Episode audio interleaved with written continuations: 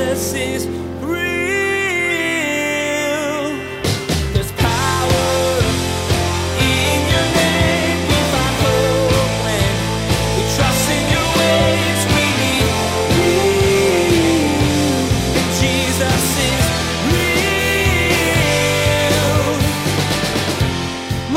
your grace is so huge that it can redeem someone like me.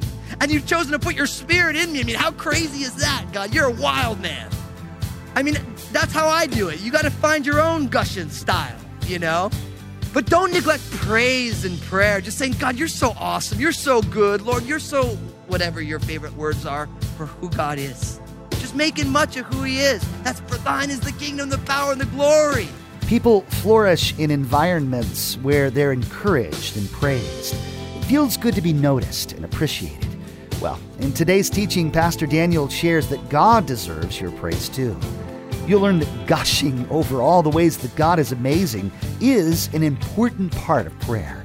Now, God doesn't need to hear these things to feel good about himself, but reciting them will help you be grounded and grateful as you grow with Him.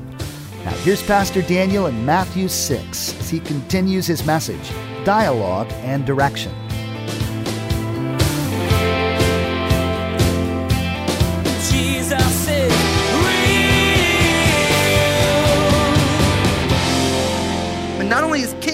But his will. Your will be done. And we know that God's will is good and acceptable and perfect. God wants us as his kids to make his will and his desires on earth revealed through our lives. But I have to be honest with you. You ever hear the phrase, if you don't want the answer, then don't ask the question? I want to make a preface here because I realize if you guys ask this question, Lord, what does your kingdom coming on earth as it is in heaven through my life look like? What does your will being done on earth as it is in heaven look like coming through my life? It's a wild ride. Because oftentimes, when we ask those questions, we're all on a certain level busy building our kingdoms, desiring our wills to be done. And when you forfeit your kingdom and your will for his kingdom and his will, there is a reorientation of our lives. Because then all of a sudden we stop judging and we start loving. All of a sudden we stop fearing and we're set free in reckless, extravagant grace with people. We stop hoarding and we start blessing. So I realize that by encouraging you to follow the model of Jesus and saying, Lord, I want your kingdom to be birthed through my life. I want your will on earth as it is in heaven to be birthed through my life, that I am encouraging you to do something crazy, something unexpected, something unique, something that nobody told you you should do before. But what's amazing is that when we get in step with what God is doing, it's always more enjoyable than we fathom, although scary.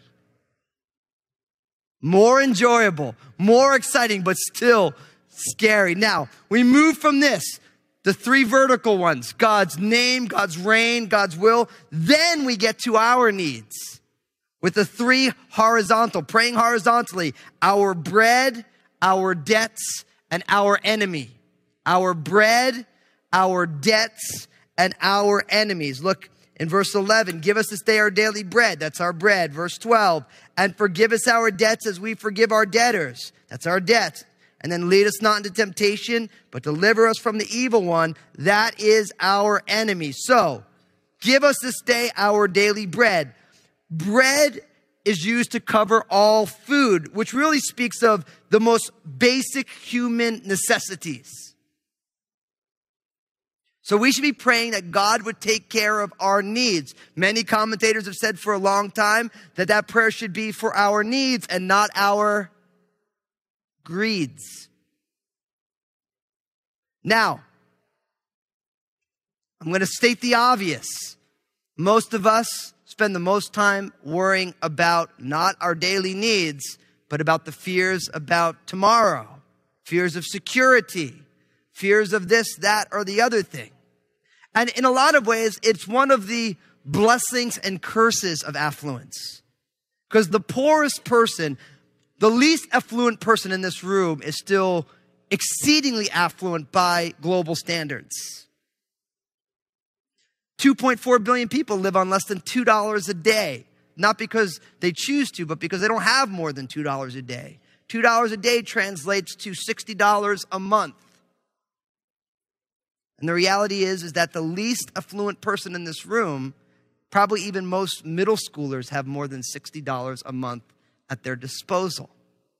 In Jesus' culture, this was before a day and age of ice boxes and freezers in the garage and 401ks, whether they be 201ks or 101ks at this point, and houses and all these things. Now, listen, I do not believe that any of those things are sinful in and of themselves, except when we trust in them rather than trusting in God, which is textbook idolatry.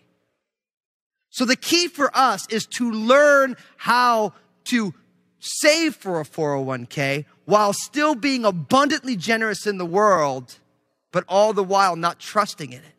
Living our lives as if the 401k doesn't matter because God's kingdom matters, but you still save for it. I think that's even harder. It's easier than to give it all up, say, I'm not gonna do any of that stuff.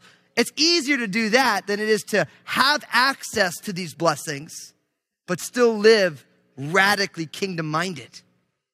And that's something we have to learn as a church, I believe, and as individuals. How do we have health insurance but pray for healing like we don't? How do we feed a community where there's lots of people who have needs while still having meat left over for next week? How do we live radically generous in this day and age while still preparing for the future on some level? How do we do that? So, for a lot of us, this prayer about giving us our needs, I would say for a lot of us, and this includes me, I've been praying, Lord, help me to realize what I need and what is really just the nicety of my life. And help me not to worry about the niceties and help me focus on helping other people meet the needs that they have. Because this is about necessities, not creature comforts. From there, Forgive us our debts as we forgive our debtors. This speaks of our debts. I like this. God sees our sins as debts to be paid. Now, we live in America, so we know all about debt, don't we? We have an exploding national debt. It's an insurmountable debt. And that's why God sent Jesus. Because by extension, our sins, it's a debt we could never pay on our own. It's an impossible debt to pay. And so we needed God's grace to come on in, Jesus dying in our place to pay an excessive debt that we never could have paid in the first place. See, forgiveness is as indispensable to the life and health of the human soul as food is to the physical body. We need forgiveness. Every single person struggles with the reality that they fall a million ways short of what they ought to be. And that is why God said, that is why we believe the gospel. That's why we believe in the death and resurrection of Jesus Christ. Because just as our body needs food, our souls need forgiveness. And God sent that forgiveness in His Son. And as we receive that forgiveness, then we forgive the people around us. Now, I really believe for many of us, this is where the struggle comes. It's easy to receive God's forgiveness, but it's hard to give forgiveness to other people, isn't it? It's hard to forgive people who have hurt us, who have wronged us. We have the scars to prove it. And the reality is, is Jesus is using the argument from the greater to the lesser. God forgave us such an enormous debt.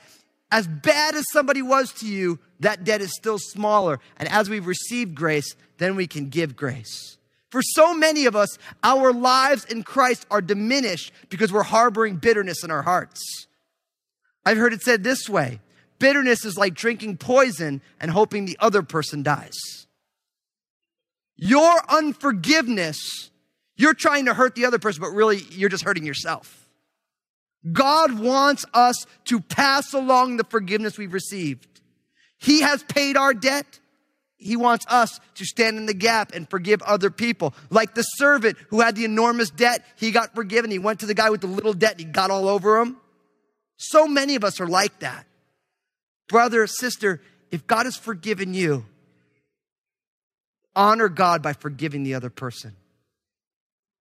Just pass it along. And then finally, the sixth petition lead us not into temptation, but deliver us from the evil one. This speaks of our enemy.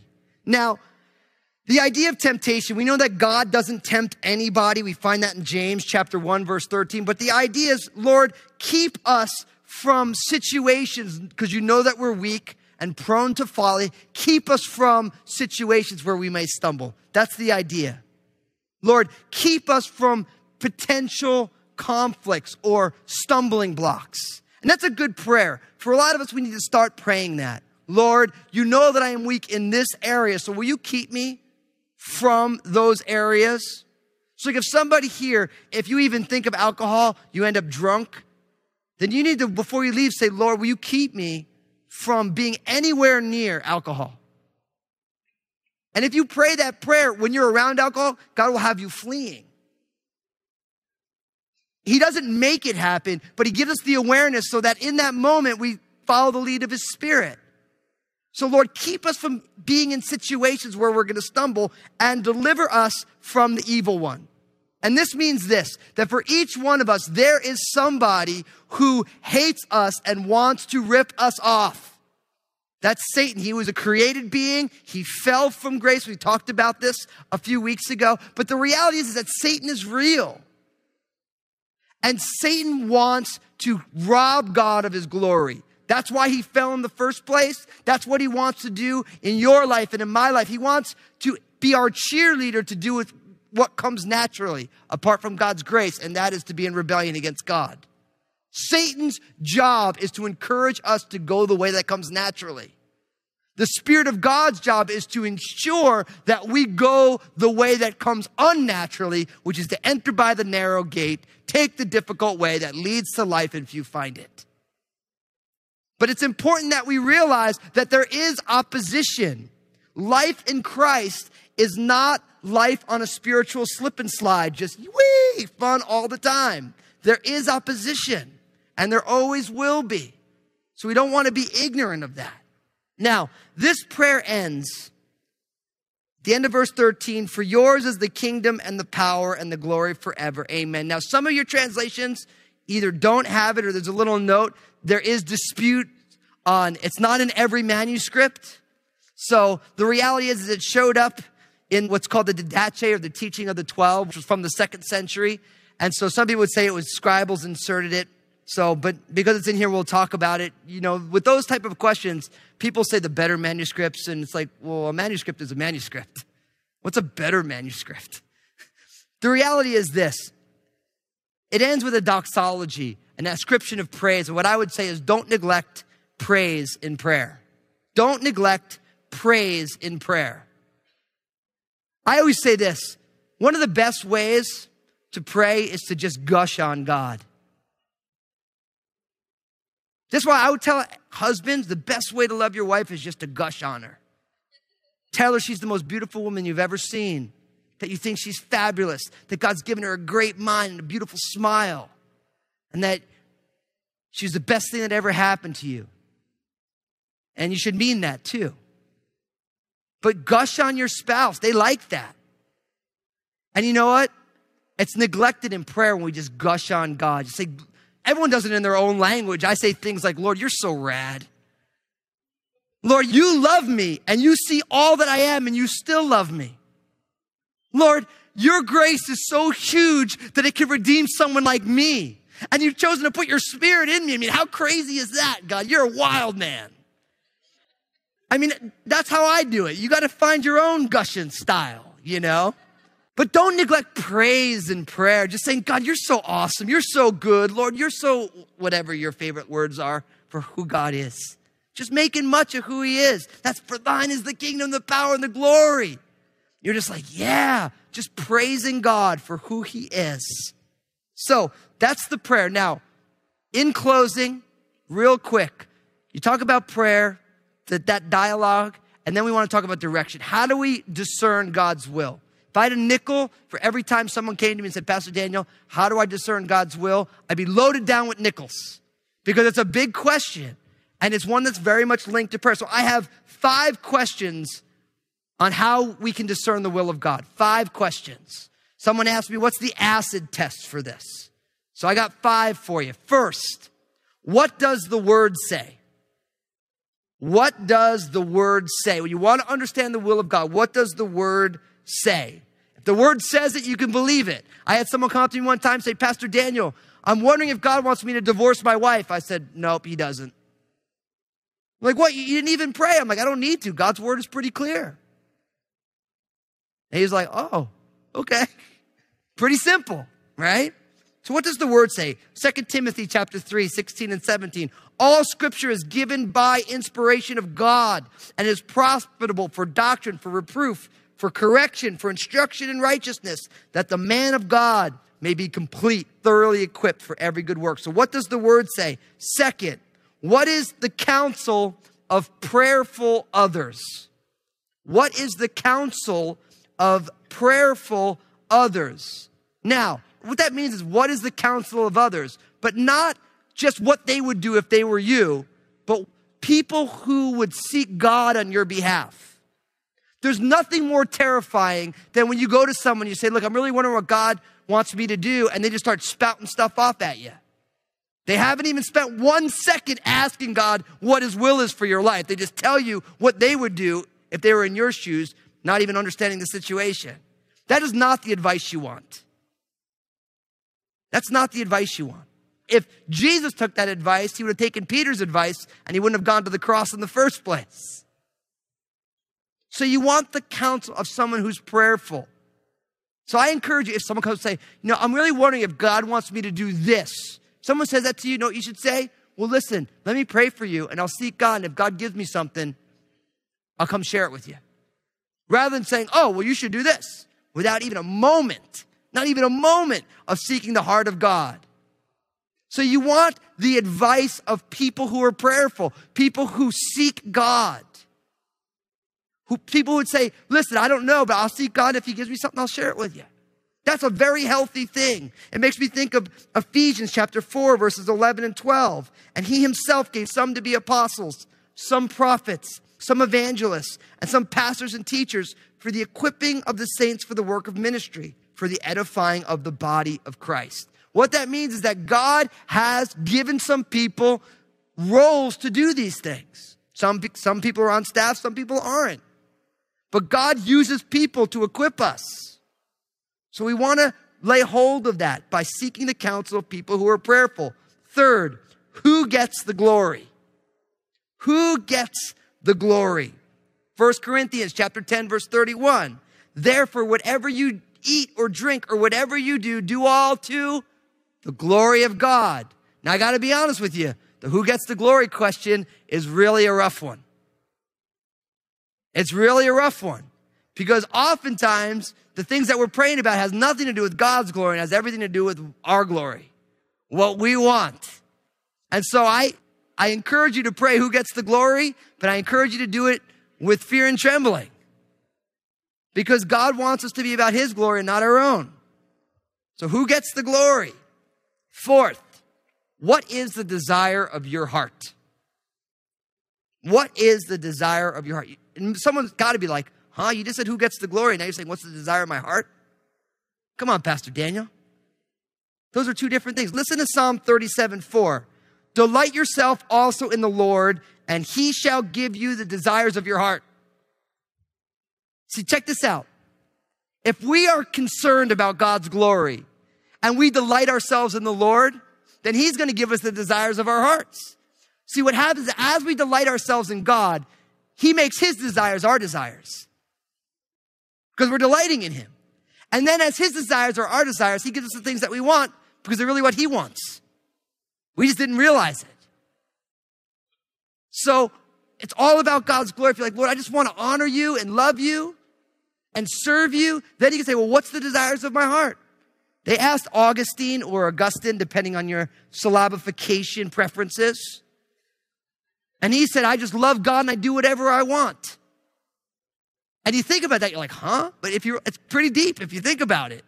Because if it's all about the love of God and you're just focused on that, you're like, Lord, I'm loving you, then you can do whatever you want. And what happens is, is the things that, because you love Him, you want to honor Him and please Him and all these things, and you do things that please Him.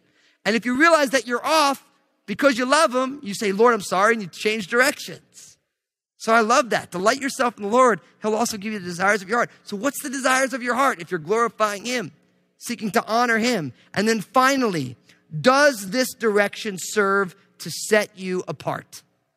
Does this direction serve to set you apart? 1 Thessalonians chapter 3 verse 3 For this is the will of God your sanctification.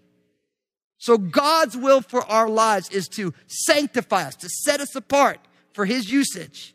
So does this direction that we're seeking or going to take does it serve to set us apart more for him or pull us away from what he has for our lives? For me, those five questions, when it comes time to discern God's will, I always go to what does the word say? What is the counsel of people I know who are praying? Who's getting the glory?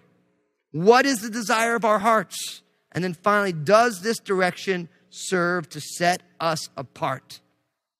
Now, brothers and sisters, I'm going to close with an encouragement, an exhortation. I believe so strongly that God has wild things in store for this county. It's just every time I'm in worship, every time I'm in prayer, people come to me saying, Pastor Danny, I just feel like God has got something so profound for us. I really believe that what God has for us is going to be birthed, empowered, and sustained in prayer. As we lay hold of what God wants to do in and through our lives in this church, as we understand what God's will is for his kingdom to be inaugurated here and now until Jesus comes. The work we are meant to be doing. I don't know what it all is. I just know that the only way we're going to find out what it is is to be in prayer and seeking God's direction. And I believe there's a movement beginning here of just prayer, people just seeking the Lord together. And I pray that we all meet each other at the throne of grace in our own private prayer closets and we get together for prayer. Because eye has not seen, nor ear has heard, nor has entered into the hearts of man the things which God has prepared for those who love him. Jesus is real. Today, Pastor Daniel wrapped up this message on prayer by giving you five questions to ask when you're trying to determine God's will for you. After looking at what the Word says and getting input from the godly people in your life, you need to ask yourself, who is getting the glory? Pastor Daniel also shared that you should ask yourself if this is the desire of your heart, one that follows after God, and if this direction will set you apart for the Lord. Hey, everybody, this is Pastor Daniel, and I want to be honest with you for a moment. Life is messy, and the hard reality is if it isn't messy for you now, it will be, and it probably has been in the past. Did you know that you can still thrive in tough times? It's true, you can, but only through the power of Jesus. That's the purpose behind my book, Honestly. I want you to know how to keep living your best life in Jesus no matter the circumstances of your life. You can find out more about it and get your own copy at jesusisrealradio.com. Make sure to tune in again as Pastor Daniel will share that we need to let God change our judgmental hearts.